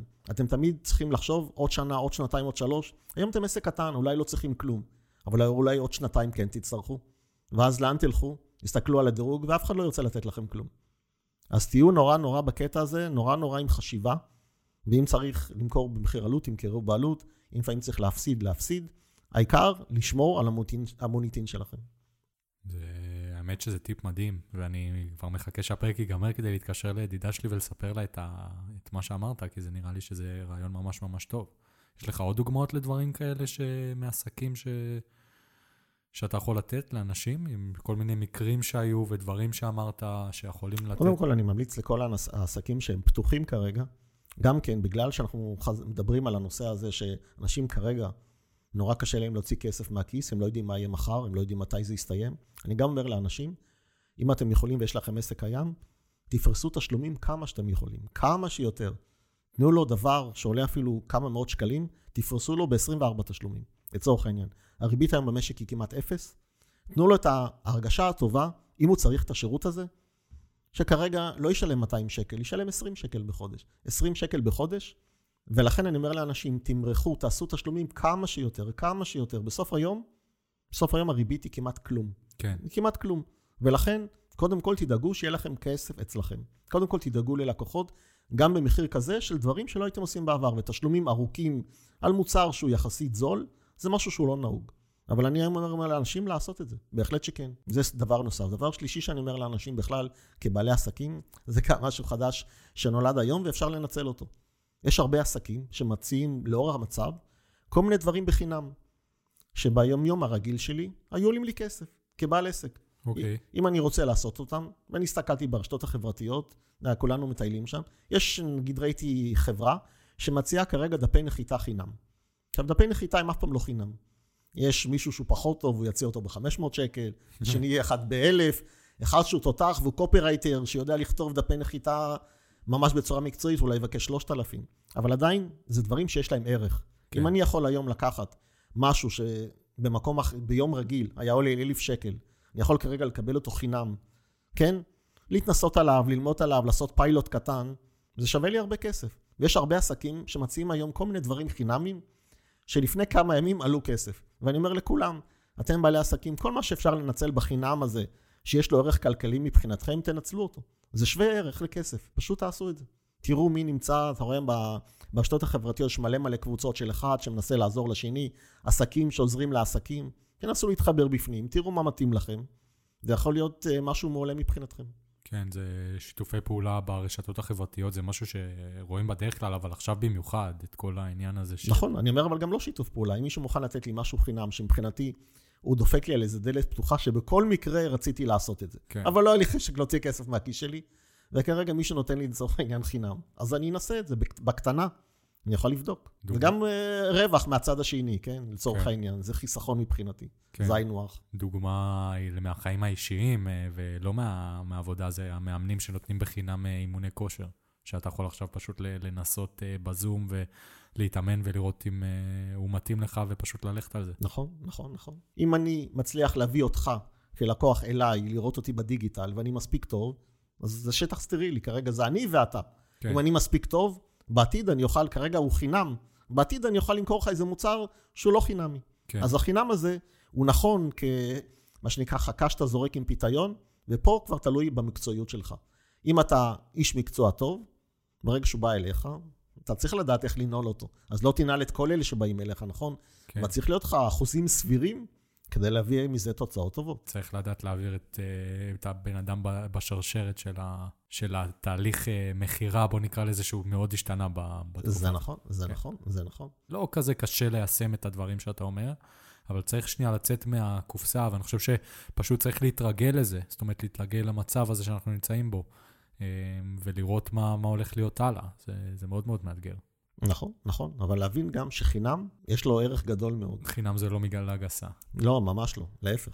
אנחנו מכירים תמיד הרי את, ה, את המחקר שעשו על אה, שוקולדים, אני לא זוכר מה השמות, אבל אה, לקחו אה, שני שוקולדים, אחד, בוא ניקח, לצורך העניין, אני לא רוצה להיכנס לשמות, אחד מסוג פחות טוב ואחד מסוג יותר טוב, ושמו אותם על דוכן, ואמרו לאנשים, את הטוב ביותר אתה יכול לקנות בשני שקלים, את הפחות טוב בשקל אחד. ורצו לבדוק מה אנשים יקנו. 70% מהאנשים כמובן קנו את... את ה... את הטוב, את השתי שקלים. אני חשבתי על עצמי מה אני הייתי עושה, אני הייתי קונה גם את ה... שני שקלים. המשיכו את המחקר. מה עשו? הורידו מחיר של כל אחד בשקל. היקר עלה שקל, הזול עלה אפס. נשאר אותו דבר. אנחנו באותם טעמים, לא השתנה כלום. גם ההבדל ביניהם הוא אותו שקל. מה קרה עכשיו במחקר? מה התוצאות? התהפך. הפוך. 70% הלכו לחינם. למה הלכו לחינם? הרי הטעם לא השתנה, ההפרש במחיר לא השתנה, אותו שקל, אבל כשיש חינם, המושג חינם גורם לי במחשבה לשנות משהו. לשכוח חסרונות. חינם, אני שוכח חסרונות. למה? כי אנחנו נולדנו כאנשים, אנחנו יותר מפחדים להפסיד מאשר להרוויח. הכאב של ההפסד הוא יותר יותר דומיננטי מבחינתנו. אם אני ארוויח 100 שקל או יפסיד 100 שקל, זה לא אותו דבר. נכון. ולכן אם קניתי בחינם, אז אני כאילו לצורך העניין לא יכול להפסיד, נכון? כן. אז הולכים לחינם. אני מונע מעצמי כאב כן. בהפסד. כן, זהו. זה... אז חינם, למעשה, פשוט מוריד חסרונות. אם לכל מוצר יש יתרון וחיסרון, ברגע שהוא חינם, הוא מוריד חלק מהחסרונות שלו, אני כבר לא רואה אותם. כן, יש לי מרצה בתואר שהיה לי, יוסי אסור, אה, שהוא די מוכר, לא יודע אם אתה מכיר כן, בטח, איזה שאלה. כן, אז הוא, הוא הוציא ספר שבדיוק אה, קראתי, והוא מדבר בדיוק על זה. הוא מדבר על, על קבלת אה, החלטות בתנאי אי-ודאות. נכון, אז ספר שאני ממליץ, אולי אני אזמין את יוסי מתישהו ש... כן, בהחלט. הוא בן כן. אדם מדהים ומרתק. מסכים איתך לחלוטין. מקווה שיהיה לו זמן. עכשיו הוא בטוח לא יצאת, יכול לצאת מהבית, כן. בטוח. יש נושא שדיברת עליו לפני שהתחלנו, שגם הוא נושא שמעניין אותי, אה, זה כל העניין הזה של אנשים שמסיימים עכשיו את הצבא והם אה, לקראת אה, קבלת החלטות מאוד משמעותיות, והייתי שמח לדעת מה, מה הטיפ שאתה יכול לתת לאותם אנשים. הטיפים, טיפ. כשאנשים שואלים אותי, כאלה שהם בוגרי צבא, באמת מה לעשות, אני אומר, קודם כל לא לרוץ ולהירשם לאוניברסיטה או לא משנה למה. למעט בודדים שיודעים באמת שהם הולכים ל top של ה top. אם אתה הולך ללמוד רפואה, אז תירשם היום אם אתה minded, כן? אם אתה 100% מדעי המחשב, הנדסת מחשבים, כל מיני דברים כאלה, זה סיפור אחר. אבל כל היתר, רגע, תעצרו, תיכנסו לשוק העבודה, תראו מה קורה, תרכשו כלים, לא מקצוע, כלים. תעבדו קצת בזה, קצת בזה, תראו מה יותר מתאים לכם. לפעמים מה שנראה מרחוק לא דומה לקרוב. לפעמים אתה יכול ללמוד מקצוע, כי כשאתה מסתכל עליו מרחוק, הוא נורא נורא סקסי, הוא נורא נורא נחמד, אתה נורא נורא מתחבר אליו. אבל אם אתה מגיע לאיזה חברה ואתה רואה בעלי מקצוע שעושים אותו, פתאום אתה אומר, וואלה, זה לא בשבילי. כן. ולכן אני אומר, אל תמהרו. קודם כל, אל תמהרו. חכו, לא קורה שום דבר אם תחכו עוד שנה. עדיף לפעמים לחכות עוד שנה, מאשר לעשות שטויות, להירשם לאיזה תואר או לא משנה מה, ואז, אחרי שסיימת, להבין שמה שלמדת הוא כמעט לא רלוונטי. כן. כן, יש הרבה תארים שאתה יוצא החוצה עם תעודה, נכון? אבל תעודה היא באמת, אין לה ערך אמיתי, אלא, אלא אם כן, יצאת עם איזה מקצוע נכון. מאותו מקום. אבל זה, בוא ניקח אה, תואר במנהל עסקים, זה תואר די פישי כזה, נכון? בדיוק, כן. כן, זה לא... בעיתות מצוקה הוא לא עוזר לך הרבה. ולכן אני אומר, תחשבו טוב, קודם כל תעשו מחקר, תראו מה המקצועות שיהיו גם נכונים לשנים הקרובות. לא ללכת ללמוד משהו בגלל שחברים, או שמעת משהו מהעבר, או איזה משהו שברקע מהדהד לך מהעבר שזה משהו טוב. בין העבר לבין ההווה לבין העתיד, המרחקים הם גדולים. הקצב התפתחות היום הוא מהיר מאוד מאוד מאוד. ולכן, קודם כל, תלכו לאיזה משהו, כמה חודשים תראו איך הוא, תעברו למקום אחר, תתנסו בכלים אחרים, ותבינו אם זה מתאים לכם. גם מקצועות שהיום, לצורך העניין, נגיד בוא ניקח אה, מקצוע עריכת דין, בסדר? עריכת דין היום, ועריכת דין עוד כמה שנים, לא תהיה אותה עריכת דין. היום יש בחלק מהמקומות בעולם בוטים ואלגוריתמים שהם שופטים. כן, הם שופטים יותר טוב מבני אדם, נכון? כן. אין להם, אה, רגשות. אין להם רגשות, אין הבדל גזע, מין, וגם, הם גם יותר מהירים. הרבה יותר מהירים. הפסק דין שלהם הוא מהיר מאוד מאוד כן. מאוד. נכון? כל הפסקי דין נמצאים אצלהם, יש, לה, יש להם ביג דאטה, יש להם את כל האלגוריתמים שצריך, מכירים את כל הפסקי דין מפה ומשם, ויכולים לפסוק. ולכן... יש אה, כבר אה, אתרים שיודעים לעשות לך כתבי תביעה והכול, לא? ש- נכון, אבל יש להם גם אה, בוטים שהם שופטים. כן, הם שופטים. יש מקומות בעולם שהם נותנים, כרגע, אתה יודע, לא מכניסים אותם לדברים הרגישים מאוד, אבל נגיד בענייני תעבורה, הם נותנים פסקי דין. קל מאוד לתת פסק דין בענייני תעבורה. ולכן, אם אתה לומד היום עריכת דין, אולי עוד כמה שנים, המקצוע שלך יהיה שונה לחלוטין. כן. כי לא יצטרכו אותך כמעט. כי הבוט הזה יפה. יראה, כן, יראה את הכל, ידע את הכל. הטיעונים שלך הם יהיו כבר פחות רלוונטיים. כבן אדם, יהיה לך קשה להתחרות מול המכונה. כן. ולכן אם אתה הולך ללמוד, יש דברים שאתה צריך לחשוב. העולם הולך לכיוונים שונים לחלוטין. לכן תחשוב, תראה מה קורה, ובכלל אני מציע לאנשים, קודם כל, ללמוד משהו שהוא מקצוע, לא משהו שהוא כללי. נורא, נורא לנסות להתכוונן על מקצוע. ולא תמיד היום צריך תואר. אפשר ללמוד גם מקצוע בכל מיני בתי ספר. כשאתה רוכש תעודה, על אחת כמה וכמה, אם אתה יכול גם לרכוש תעודה והתנסות בתוך בית הספר, מעולה. יש לך דוגמאות למקצועות כאלה? כל דבר שאתה לומד היום אה, בכל הבתי ספר של, אה, של מחשוב לצורך העניין, שאתה יוצא, לא משנה מה, כן? אבל כל דבר שאתה לומד במחשוב, ואתה יוצא עם תעודה, אתה יכול ללכת ולעבוד במקצוע, כי זה מקצוע לצורך העניין. אבל גם כל מקצוע אחר הוא מקצוע. גם אם מישהי לא היה לה חשק ללמוד, כן? אבל היא הלכה ללמוד קוסמטיקה לצורך העניין, היא קוסמטיקאית. הלכת ללמוד חשמל, אתה חשמלאי, יש כן. לך מקצוע. יש לך מקצוע, מקצוע זה דבר חשוב בחיים. בכלל, אני מייעץ לאנשים, מעבר לדברים הרגילים, הגדולים שהם לומדים, טוב שיהיה להם עוד איזה משהו קטן, איזה מקצוע נוסף לעיתות מצוקה. כן. יש לפעמים שקוראים עיתות מצוקה, מפטרים אותך עד שאתה מוצא מקום אחר. אם יש לך איזה מקצוע שאתה יכול להיות, לא חשוב, ספר, כל דבר שאתה יכול להיות מקצועי לכמה חודשים, מצבך הרבה יותר טוב ממי שמפטרים אותו וכרגע מחכה, מחפש, לא יודע מה יהיה עם המקצוע שלו בכלל, המקום העבודה שהוא עבד איתו, האם משהו, הכלים שהוא רכש, או הכיסא שהוא ישב עליו, אפשר לעשות איתו משהו במקום אחר. אבל כל זמן שיש לך עוד איזה משהו קטן בצד, לעיתות מצוקה הוא יכול להיות חבל הצלה מאוד מאוד גדול. גם עכשיו אני מכיר אנשים שכרגע בתקופה הזאת, הם אומרים לי, שמע, אם לא יהיה לי כסף, אני אהיה קופאי בסופר. ולכן אני אומר, תחשבו תמיד על רגעים שיכולים להיות פחות סימפטיים, ותמיד מעבר למקצוע הגדול שאתם רואים טוב, שיהיה איזה משהו קטן שיוכל לשרת אתכם בעיתות של מצוקה. מקצוע, אפילו מה שנקרא מהלואו-טק, הכי לואו-טק שיש, אבל הוא מקצוע. אם אני יודע לעשות היום שרברבות, לצורך העניין, אז כשאני מגיע בכמה חודשים, או כשאני צריך את הכסף בין לבין, אז אני יכול לעשות אה, משכורת לא רעה. ולכן אני אומר לאנשים, לא לשכוח גם את הלואו-טק הזה.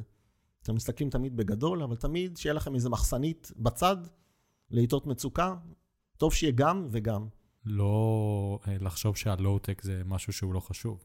זה, זה, זה לגמרי נכון. נכון, תמיד צריך אה, אדם לחשוב מה, כמה צעדים קדימה, מה יכול לקרות, ובעולם uh, מטורף כמו שאנחנו חיים היום, הכל יכול להיות. תמיד תכין עוד איזה משהו. מעבר לזה, דבר נוסף שאני תמיד מייעץ לכל היזמים, תמיד שיהיה לכם משהו באונליין, תמיד שיהיה לכם משהו דיגיטלי. מוצר דיגיטלי, חובה, היום במצב כזה, בטח במשק הישראלי שאנחנו חיים בו. אז היום יש קורונה, אבל נכון, מחר יש טילים, אלף ואחד דברים. אם החיזבאללה יחליט לירות עלינו, הוא משבית אותנו, את כל המדינה הוא משבית, זה לא חמאס. כן. צריכים להבין, האנשים שהם לא שכירים, מי ששכיר יותר קל לו. מגיע הביתה, בראשון לחודש המשכורת שלו נכנסת, עד יעבור זעם, חוזר אה, למקום הרגיל שלו, אבל כשאתה עצמאי, כשאתה פרילנסר, מה קורה בימים כאלה? הכל נחתך בשנייה אחת. כן. ולכן חשוב שיהיה לך איזה משהו, תמיד אני אומר, משהו קטן. משהו, 20% מהפעילות שלך, שתהיה באונליין. אפשר לעשות המון המון דברים שיביאו לך, מה שנקרא, את. אלף דולר לחודש, לא יותר.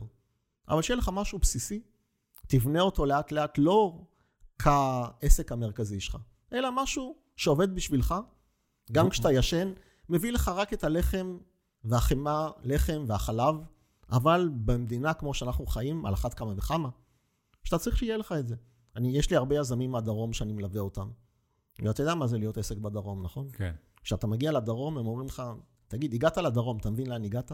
כאילו, כשאתה מדבר איתי כיזם מהדרום, אל תדבר איתי כמו שאתה מדבר עם יזם בתל אביב, זה לא אותו יזם. כן, זה לא... זה לא אותו יזמות. אז כשאתה מגיע לפה, אני מקווה שלאורך הדרך שנסעת עם הרכב שלך, נסעת 100 קילומטר, אני מקווה ששינית את הברגים ואתה מבין שאתה בדרום. ולכן אני אומר גם להם, כשיש לכם עוד פעילות קטנה באונליין, לא משנה אם היא ישראלית או בינלאומית, זה נותן לך קצת רוגע לכל הימים האלה שאתה צריך להיות או בממ"ד או במקום אחר, שאתה פתוח באונליין, לא משנה אם זה ב Etsy, זה לא משנה אם זה באמזון.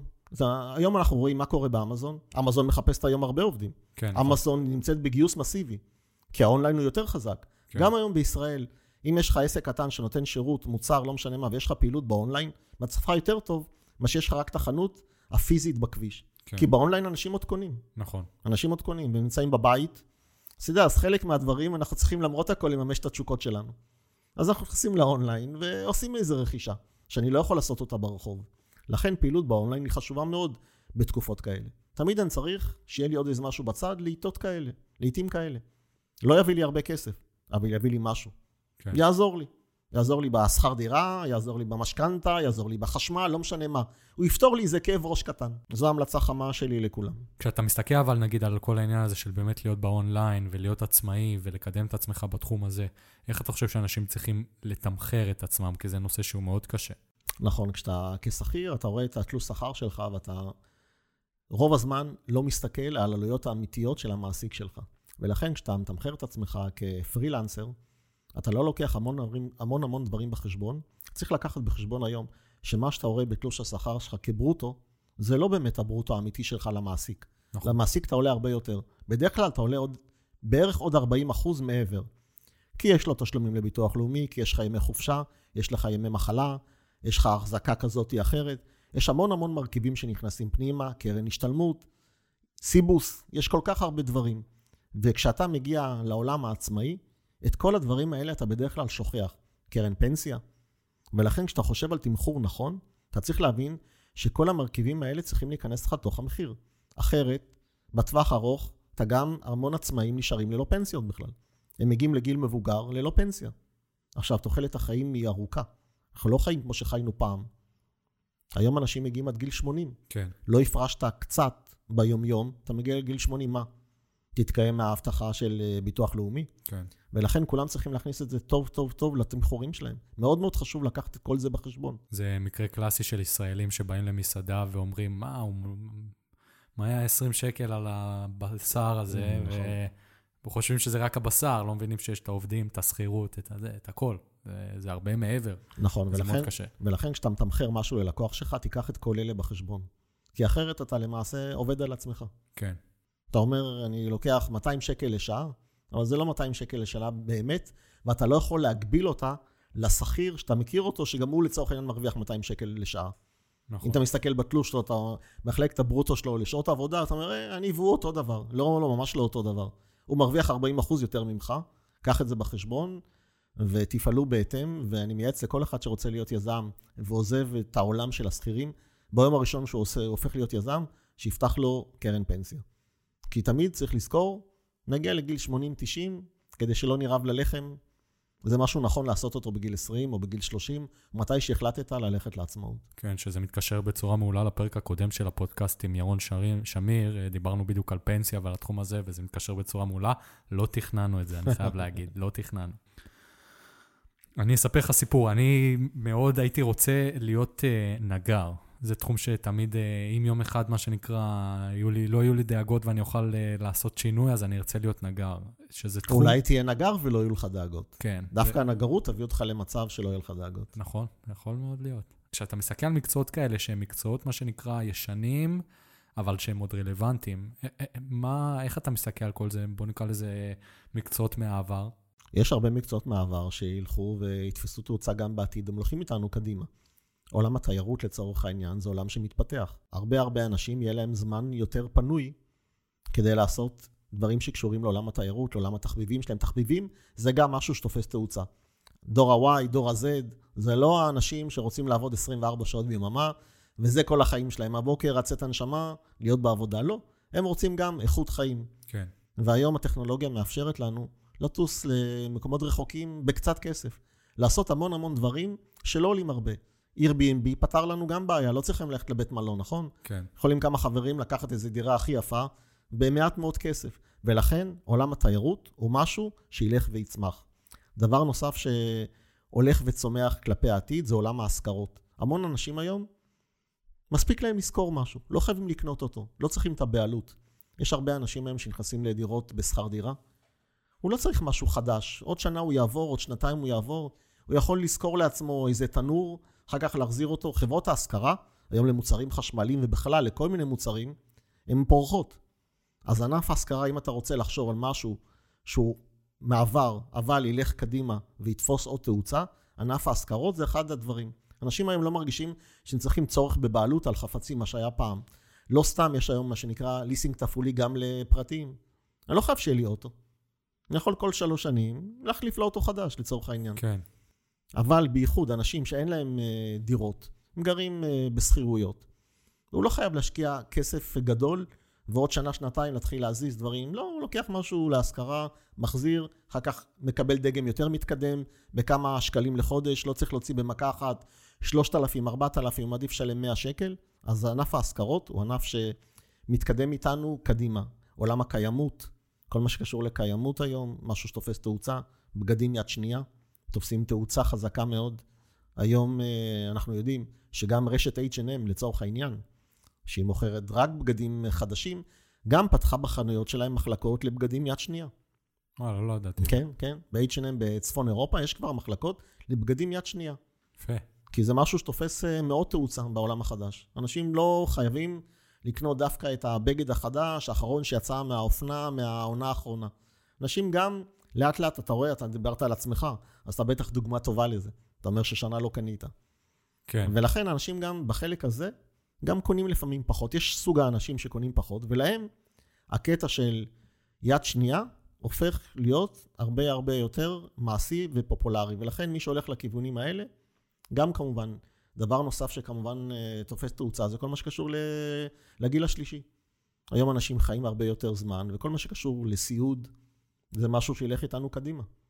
יצטרכו הרבה יותר אנשים שייתנו מענה לאנשים מבוגרים שחיים איתנו. כן. גילי 90, 100, עוד מעט אולי זה יהיה 110, ולכן כל מקצועות הסיעוד למיניהם, גריאטריה, כל מה שנותן מענה לגיל השלישי בהרבה הרבה דברים, זה מצוין. יש הרבה אנשים היום שיש להם, כל המקצוע שלהם זה לבוא לאנשים שגרים בגיל השלישי בבית שלהם, והם עושים להם, פותרים להם לכל מיני בעיות, מטכנולוגיות ועד דברים אחרים, שהאנשים האלה פחות נגישים. כן. אז אה, כמו שאמרתי, הגיל השלישי זה משהו שהוא חזק מאוד. אמא שלי עובדת סוציאלית, אה, אז אני מכיר את זה מקרוב, היא עובדת עם קשישים אה, כל חייה בערך, אז זה באמת תחום שהיא כל הזמן אומרת לי שזה רק גדל ומתפתח. נכון, ו... זה נכון, זה רק גדל ומתפתח. כן. אז אם אנחנו מדברים דברים מהעולם הישן שילכו איתנו קדימה, ומישהו מחפש מקצוע שלו בהייטק, אז יש הרבה דברים שילכו איתנו קדימה לעוד הרבה זמן. כן, וצריך פשוט לחשוב מה... ואני חושב שדבר חשוב ש... לא יודע אם הזכרנו, זה שצריך למצוא את מה שבאמת אוהבים. זה תמיד. תשוקה זה מספר אחד. זה הכי חשוב. זה תשוקה זה מספר אחד. אם אין תשוקה... לא משנה כמה אתה מקבל בסופו של דבר בבנק. לא, זה, זה משנה, כן? אבל אם אין תשוקה, זה אחרת. בסוף, כשאנחנו מדברים על אנשים, למה אנחנו רואים הרבה אנשים שעושים היום גם הסבת מקצוע? כי בסוף הוא הלך ללמוד את מה שהיה מקובל, את מה שנותן לו מעמד אה, חברתי יותר גבוה, אבל הנפש שלו בסוף היום היא משהו אחר. כן. הם רואים עורכי דין שהולכים להיות שפים. נכון? למה? כי הנשמה שלו בסוף היום היא לשם. כן. זה מה שעושה לו את הכיף. לא לשבת במשרד עריכת דין. אז בסוף היום נורא חשוב התשוקה ומה שהנשמה שלך רוצה. אם אתה יכול לחבר ביניהם למה שתעשה, זכית. כן, לגמרי.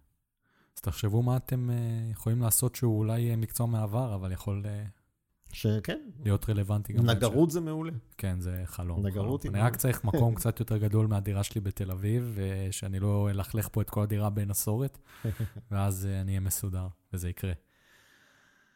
נושא אחרון שרציתי לדבר איתך זה הנושא של, אה, מדברים אה, בתקופה האחרונה, לפני כל הבאגן של הקורונה, על הנושא של קיצור שבוע העבודה. אני רואה את זה עולה בכותרות הרבה, ו... זה משהו שהוא מרתק אותי לדעת אם יש בזה באמת אה, היגיון, או שזה סתם טרנד שעכשיו אה, מנסים לקדם כי זה נשמע מגניב ונוח, או מה הדעה שלך בנושא? קודם כל, זה מסוג הדברים, אתה יודע, שברגע שעשית אותם, כבר קשה לקחת צעדים אחורה. כן. זאת אומרת, חברה שהחליטה שעוברים לשבוע עבודה של ארבעה ימים, מאוד מאוד, נראה לי עד בלתי אפשרי לחזור לחמישה ימים. כן. מה גם שכרגע זה מוכיח את עצמו. כאילו, אין ירידה בתפוקה של העובדים, אין ירידה בפריון, להפך. כשאתה נותן לעובדים קם זמן לדברים הפרטיים שלהם לצורך העניין, הם אה, מתגמלים אותך בהתאם. ולכן דווקא שבוע עבודה מקוצר, לדעתי זה משהו, ילך ויהפוך להיות נחלת רבים. גם מהבחינה הזאת שחברות היום רוצות להגיע, לתת עוד איזה משהו לעובדים שלהם מעבר לכסף, אבל אה, לא פחות מזה, בגלל הטכנולוגיה. יש דברים היום שאפשר לעשות בקצת זמן, כן. ובעתיד גם לא יצטרכו את כולם. יש שם הרי כל מיני ערים בכל מיני מקומות בעולם, שמשלמים כסף לאנשים שחיים שם, רק בשביל לא לעבוד. כן. זה יהיה בסוף, לא יודע מתי זה יגיע, כן, אבל זה יגיע למצב שלא כולם יעבדו. יש אנשים שלא יעבדו ויקבלו פשוט אה, הכנסה חודשית שתספיק להם לדברים הבסיסיים שלהם פלוס, אבל לא יהיה להם מקום עבודה. ומה יהיה להם?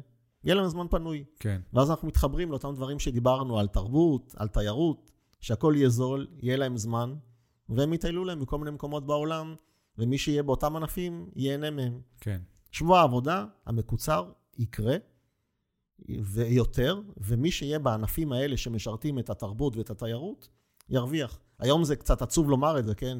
שכל כן. התיירות נסגרת, ואין כן. תיירות ואין כלום, ואין תרבות גם. כן. אבל אנחנו, כמו שאמרנו, תמיד מסתכלים אה, טווח ארוך כעסק, ואלה העסקים הנכונים להיות בהם. מעניין אותי, אבל, כי כרגע זה משהו שנמצא רק בהייטק, ומעניין אותי עם חברות אחרות שהן בלואו-טק ובתחומים האלה, בוא נגיד, האלה שבחל"ת לא נותנים לך את התנאים הרגילים והטובים, אה, האם באמת הם יהיו מסוגלים בראש שלהם לעשות את הסוויץ' ואת השינוי הזה? כן, אני חושב, יודע, שזה רק עניין של זמן, הם יהיו אולי האחרונים, אבל זה יגיע גם אליהם. כן. קודם כל, הייטק גם אה, פולש אה, עמוק עמוק לתוך הלואו-טק. הוא מחליף יותר ויותר אנשים. אנחנו נגיע למשים, להרבה אנשים שבכלל לא תהיה להם תעסוקה. גם אנחנו כמדינה בסוף, לדעתי, נגיע לאיזה פלח של האוכלוסייה, שיקבל העברות חודשיות ולא יעבוד. כן. כי לא תהיה תעסוקה, יש דברים שפשוט אה, אנשים שלא יהיה להם כישורים מאוד מאוד מיוחדים, לא תהיה להם תעסוקה. כן. גם תדע שאפשר להיכנס לחנויות ללא אנשים עם הסמארטפון שלך. אתה לוקח את המוצרים, הכל רואים, אתה יוצא, אתה מכיר את החנויות של אמזון וכאלה. כן. ללא יד אדם. אז תחשוב כמה אנשים לא צריך אותם, וכמה לא יצטרכו נהגי מוניות כשהמכונית האוטונומית תעלה לכביש, ולא יצטרכו עורכי דין, כי יהיה לנו שופטים אה, בוטים, והדמיון הולך איתך קדימה לעולם הרפואה, ולכל כמעט כל מקום אתה יכול לראות איך הטכנולוגיה נכנסת פנימה, מוציאה אנשים, נכון, היא יוצרת מקצועות חדשים, אבל כמות המקצועות שנוצרים היא לא ברמה של אלה שנעלמים. ולכן יהיו אנשים ללא עבודה. יש uh, אתר שאני מכיר, נראה לי דיברתי עליו באחד מהפרקים הראשונים, שהוא, אתה אומר במה אתה עובד, והוא יגיד לך מה ההסתברות שרובוט יחליף אותך בעתיד. אתה מכיר את זה? לא, לא מכיר את האתר. אז אה, כן, זה ממש ממש אה, מגניב. כן, כן, אתר באמת מגניב. כן, ואני למזלי, שיווק היה רשום שם שיש הרבה דברים שהם התחלפו, אבל תמיד יהיה אנשי שיווק. זאת אומרת, תמיד צריך את המוח שיעשה את הדבר, את החשיבה. נכון, הם מדברים, אבל neuromarketing, כאילו, כן. כל מיני דברים של... כל הפרסומות והדברים האלה זה דברים ש... כל מה שמתחבר בין שיווק לפסיכואנליזה, כן, כל החיבור שביניהם, כן, כל חקר המוח שמגיע יחד עם השיווק, זה אנשי העולם החדש בעולם השיווק הרי, נכון. נכון? לדעת איך הקופסה חושבת, ולשווק לך בהתאם. טוב, תראה, אני מקווה שזה באמת יהיה, שאני אוכל, אה, מה שנקרא, מתישהו לשלוח לך הודעה ולהגיד שה... שבאמת אה, קיצרנו... תבוא להזמין אצלי כיסא. כן, זה גם, וגם שבאמת קיצרו את אה, שבוע העבודה לכולם. כן, לא תצטרך לשלוח לי הודעה, כאילו. כן, אנחנו נתראה על באיזה בית מלון או על איזה טיסה. כן, בדיוק. אבל אני חושב שזה פרק מרתק שדיברנו עליו, שדיברנו בו על הרבה מאוד נושאים, שבוא נגיד, אני מקווה שבוא נגיד ככה, שחצי מהפרק הזה, עוד כמה זמן, לא יהיה רלוונטי. שכל הנושא של הקורונה לא נצטרך לדבר, לא יצטרך, אה, לא יצטרכו לשמוע, נראה לי שאני אפילו אעשה מין אה, אינטרו כזה לפוד, לפרק, שאני אגיד, היי, מה קורה? הפרק הזה מדבר גם מהקורונה. אם אתם שומעים את זה בזמן שכבר הקורונה לא רלוונטי, תעברו לדקה הזאת ותשמעו משם. זה נראה לי משהו מגניב שאני אעשה. והיה לי מרתק. יש עוד משהו שאתה רוצה להוסיף לפני שאנחנו מסיימים? גם לי, נהניתי מאוד להתארח אצלך.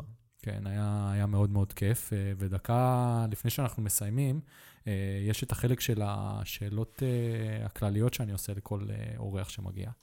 אז אני אשמח שנעשה את זה. בבקשה. אם לא היית עוסק במה שאתה עוסק היום, מה היית עושה?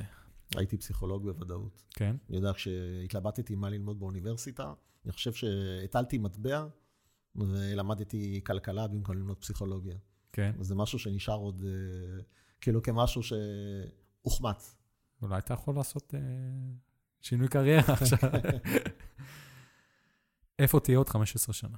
אני מקווה מאוד שאני אמשיך לעזור לאנשים, שזה דבר שאני חייב לעשות. אני לא יודע איך זה יבוא לידי ביטוי, אבל אין לי ספק שזה יהיה במשהו שקשור לאינטראקציה עם אנשים ועזרה לאנשים. מעניין. גם היום, או גם בעברי, עשיתי הרבה הרבה דברים שקשורים לעזרה לאנשים. לא ניכנס לזה עכשיו, כי זה משהו אחר לחלוטין, אבל יש לי איזה חלק אחר במקצוע שלי, שאני מייצג אנשים בתהליכי שימוע. זה לבד אפשר להקדיש לו פרק שלם. אבל יש, וגם זה, אבל כשאני מלווה מישהו בתהליך שימוע ומגיע איתו לשימוע, זה גם עזרה למישהו. אז כל הזמן אתה רואה, אני נמצא סביב עולם העזרה, לא משנה פעם, כן. לא משנה מאיזה כיוון. לפני שנים כששאלו אותי מה אתה עושה, הייתי אומר שאני אה, חבלן אה, פיננסי. זאת אומרת, אני מגיע, אתה שם לי פצצה לשולחן ואני מפרק אותה. יפה. היום אני כבר שיניתי קצת פאזה, אבל נשאר לי עוד שאריות של חבלן פיננסי. יפה, זה שם טוב, אהבתי. האם היית עושה משהו שונה בחיים, אה, ואם היית יכול לחזור אחורה בזמן ולתת לעצמך טיפ, מה היית אומר? אה, כמובן, כל אחד טיפש מי שלא היה משנה את דרכיו ואומר שכל מה שהוא עשה, יש כאלה, לדעתי... יש כאלה. בסדר, סליחה, זה לא טיפשים, אבל יש כאלה, נכון, אתה יודע מה, תמיד יש ברי המזל. אין כן. ספק ברי המזל, ותמיד אנחנו אומרים, מי שיש לו מזל, תמיד הוא מחוץ לעקומה. נכון, כן. יש את הפעמון, כן. ויש את אלה עם המזל שמחוץ לפעמון. כן, אז אם יש לך מזל, אז ברור ש... אבל אין ספק ש... אם הייתי עושה משהו אחר, אני חושב היום בדיעבד, בהמשך לתשובה הקודמת שאמרתי לך, שבהחלט הייתי הולך ללמוד פסיכולוגיה. כן. כן. זה הטיפ שגם היית אומר ל... למי לעצמי? כן, כן. כן. כן, כן. לא להטיל מטבע וללכת עם הנפש. אבל זה נראה שאתה אוהב את מה שאתה עושה. אני מאוד אוהב כי אני משלב את זה. כמו שאתה כן. רואה, אם אני... כל מה שאני מספר לך זה אם אני עוזר לאנשים בבעיות, ויש מגוון רחב של בעיות שאני עוזר לאנשים אה, פיננסית, מעבר לעולם היזמות, אז אתה מבין שזה הכל בסוף מתקשר אה, לפסיכולוגיה. נכון. אז אני מחבר את הפסיכולוגיה עם הכלכלה ביחד, אבל בסוף היום הם אצלי הרוגים יחד. זאת כן. אומרת, גם כשאני מגיע לייצג מישהו בהליך שימוע, יש פה המון פן פסיכולוגי. המון פסיכולוגיה נמצאת פנימה בתוך העניין. כשיש לי יתרון, כשאני מגיע מהעולם העסקי ולא מהעולם המשפטי, ככה, אתה יודע, אם כבר שאלת אותי שאלה, אז בואו עוד מילה אחת. בעולם יחסי עבודה אין הרבה חוקים. אין הרבה חוקים, החוקים הם מאוד מאוד מעטים. ולכן, יחסי עבודה, יש יתרון למישהו שמגיע מהעולם הכלכלי מול המעסיק שלך. אם אתה יודע את הנוהל כמו שצריך, מה זה נוהל שימוע, וטה טה טה טה טה, כן, לא ניכנס לזה בלה בלה בלה. אבל אם אתה בא מהעולם הפיננסי, ויש לי מלא דוגמאות, איך הצלחתי להשיג לאנשים הרבה הרבה כסף? כי לא באתי מהמקום של עורך דין שמסתכל על זה בצורה אחת, ואני בכלל מגיע מכיוונים אחרים. כשאני יושב מול המנכ"ל, בשימוע, זה לא כמו שעורך דין יושב מול המנכ"ל, זה עולם אחר לחלוטין. כן. אבל זה להזדמנות אחרת. כן, באמת מרתק. אם היית יכול לשבת uh, על כוס סודה, או כוס של בירה, או כל דבר אחר שאתה אוהב לשתות, עם מישהו uh, שהוא חי או מת, עם מי היית רוצה לשבת? כן, כמובן שהייתי רוצה לשבת עם וורן באפט. אם היה לי את השלושה מיליון דולר שמשלמים uh, פעם בשנה לארוחת צהריים איתו, הייתי משקיע. כן. זה באמת... הייתי שם עליו את השלושה מיליון דולר. כן, זהו בן אדם ש... גם הבחור הקודם שהיה פה, אז גם אמרתי לו שהוא גם בעולם הפיננסי, איך לא אמרת וורן באפט? כאילו, איך זה לא קרה? אבל כן, זה בן אדם באמת מרתק. מעניין מה הוא חושב, מה הוא אומר בזמן הזה, בתקופה של כל מה שקורה. לא שמעתי תחזיות שלו ודברים שהוא תשמע, הוא משקיע שהוא משקיע תמיד לטווח ארוך. נכון, זה אני יודע. הטווחים הקצרים אין להם שום משמעות מבחינתו. כן. הם כלום, הם זניחים. יש מניות שהוא יושב עליהן הרבה הרבה הרבה שנים. כן. ולכן התקופה הזאת, כשדיברנו על עסק ואיך מסתכלים לטווח ארוך, הוא האיש שיודע להסתכל לטווח ארוך. כן, כל המשב רוח הזה לטווח קצר לא מניד לו עפעף. זה צריך ללמוד ממנו. כן, בהחלט. לכן הייתי מוכן לשים עליו שלושה מיליון דולר. כן. לא סתם. אם היית יכול להיות שר כלשהו בממשלה, כמו שר הבריאות או שר הביטחון, איזה שר היית רוצה להיות ולמה? הייתי רוצה להיות שר חינוך כמובן. כי היום יש פערים עצומים בין מה שהשוק דורש לבין מה שמערכת החינוך מוציאה. נכון. הייתי רוצה להיות זה שמגשר על הפערים. אין קשר בין מה שאתה לומד בתיכון עם מה שאתה יוצא, לעומת מה שהשוק צריך. יש פערים בהוראה, זאת אומרת במורים לדעתי, כן? המורים הם לא מספיק היום מסוכרנים בידע למה שהשוק צריך היום. הם עדיין, מה שנקרא, פעם. והייתי רוצה להיות זה שמגשר על הפערים, שתלמידים יצאו מהתיכון, תהיה להם. דרישה בחוץ. כן, כלים, כן. בדיוק, כן, שתהיה להם דרישה בחוץ, ולא סתם. זה, וזה בדיוק גם מתחבר לנושא הזה של אה, מכוונים רק לחמש יחידות, והנדסה, והייטק, ומדעי המחשב, אבל יש עדיין את כל התחום של התעשייה, שזה תחום שצריך בעוד עובדים, ו... נכון, נכון, נכון. ויש כן. אנשים שדווקא, היתרונות שלהם דווקא באים לידי ביטוי במקום הזה. כן, נכון, לחלוטין. האם אתה עושה כושר, ואם כן, איזה? או, זו נקודה כאובה. אני שונא חדרי כושר בצורה, כאילו פשוט... אה, אז אה, בוא נגיד שכדורסל אני אוהב לשחק, יותר משחקי כדור. כן, משחקי כדור זה. משהו, כן, כן, אבל אני לא מסוגל לעלות אה, על כל המכונות בחדר הכושר, כל המכשירים, סליחה, לא מסוגל, ועשיתי הרבה הרבה ניסיונות. כן, גם לאחרונה. פשוט אני, ה-40 דקות, כאילו, אני מקיא את נשמתי עד, ש, עד שזה נגמר. כן. זה נצח מבחינתי. אז אני יודע שזה פחות מתאים לי. משחקי כדור בהחלט מתאימים לי. אין לי מספיק את הזמן לעשות, אבל בהחלט משחקי כדור זה החלק שלי, האהוב עליי. כן. לא משנה אם זה טניס, כדורסל, כדורגל, אבל משהו שיש כדור בתוכו. יפה, זה אחלה דרך להתאמן, לא, לא חייבים את החדר כושר, כן, זה נכון. לגמרי. ושאלה אחרונה, האם יש לך המלצה לפודקאסט או ספר טוב? פוסטקאסט, ברור שזה הפוסטקאסט שלך. אין פה... לא, זה בסדר, אפשר עוד, אפשר עוד. יש מה זה? יש עוד טובים, יש עוד טובים. אתה מכיר? אתה מאזין? אה, מדי פעם, לא, לא באופן קבוע, אבל לפעמים, אתה יודע, כשאני נכנס, אה, בעיקר זה קורה לי כשאני בלינקדין, אז לפעמים אני רואה איזה מישהי, ש... או מישהו, סליחה, שמעלה איזה משהו, איזה משהו מעניין, עם לינק אה, לפודקאסט, אז אני נכנס לפודקאסט, אבל לא משהו באופן קבוע. אבל אני מרפרף, אם אני רואה שזה משהו מעניין, יודע, כמו כל אחד. אני כן, נכנס, כן. אם זה תופס אותי בעשר שניות הראשונות, אני נמצא. כן. אם לא, אז, אז לא. אני ממשיך הלאה, אבל כן, זה, לא חושב שיש פודקאסט שכל כל אה, פרק שתקשיב אליו מתאים לך באופן אישי כדי שתמשיך לעקוב. נכון. יש, אה, אז אתה נכנס פנימה, טעים, נשאר. לא? הולך- מה? המלצה לספר. אה, המלצה לספר? אני חושב שתמיד הספר הפופולרי שכולם מדברים עליו, אבא אני אבא עשיר, הוא ספר חובה לכל אחד, גם לאלה שלא מסוגלים ליישם. כן, אבל לפחות להבין את החשיבה. אני תמיד אומר לאנשים, אתה קורא את הספר, נכון, אבל ליישם, יש מרחקים הדורי- עצומים בין ידע לבין יישום. נכון. אבל גם עצם הקריאה של הידע, החשיבה, איך חושבים, איך אתה יוצר נכסים שיעבדו עבורך, להבין את החשיבה, זה לבד עשית צעד גדול עבור עצמך. כן, לגמרי.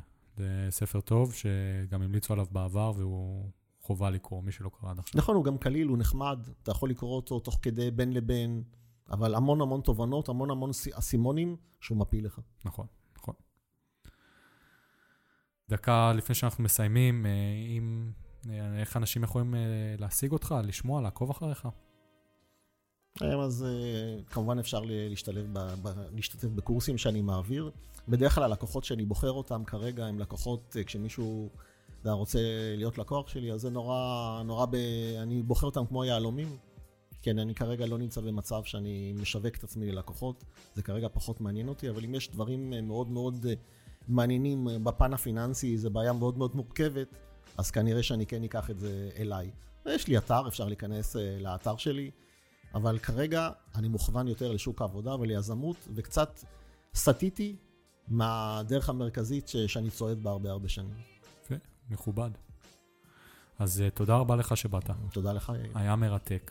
Uh, באמת, למדתי המון בפרק הזה, ואני חושב שאני צריך להאזין לו כמה פעמים uh, בשביל לעכל את כל מה שנאמר פה. ובאמת, אני מאחל לנו ש... עד שאנשים ישמעו את הפרק הזה בהמשך, כבר הקורונה באמת לא תהיה רלוונטית כן. לאף אחד. בואו כרגע, בוא ניכנס רגע לראות מה קורה באינטרנט, אם אני יכול לנסוע הביתה. כן, בדיוק. אם לא, יש לי מיטה מתנפחת, אה, הכל בסדר. אה, מעולה. ותודה לכם, אה, המאזינים, שהקשבתם לפרק מספר 24 של פודקאסט סודה ולימון, פודקאסט רעיונות ורעיונות. כמו תמיד, אם אהבתם את מה ששמעתם, מוזמנים לעקוב אחרי הפודקאסט בספק הפודקאסטים האהוב עליכם, לעקוב אחריי בפייסבוק ובאינסטגרם, וכמובן לספר לחברים שלכם. ואם אתם מעניינים בעצמכם, מוזמנים לבוא לפרק ובואו נדבר על אה, מה שאתם עושים ומה שמעניין אתכם. אז עד הפעם הבאה, אה, אני הייתי אר פישביין, הייתי כאן עם אלון קפלן, יאללה ביי.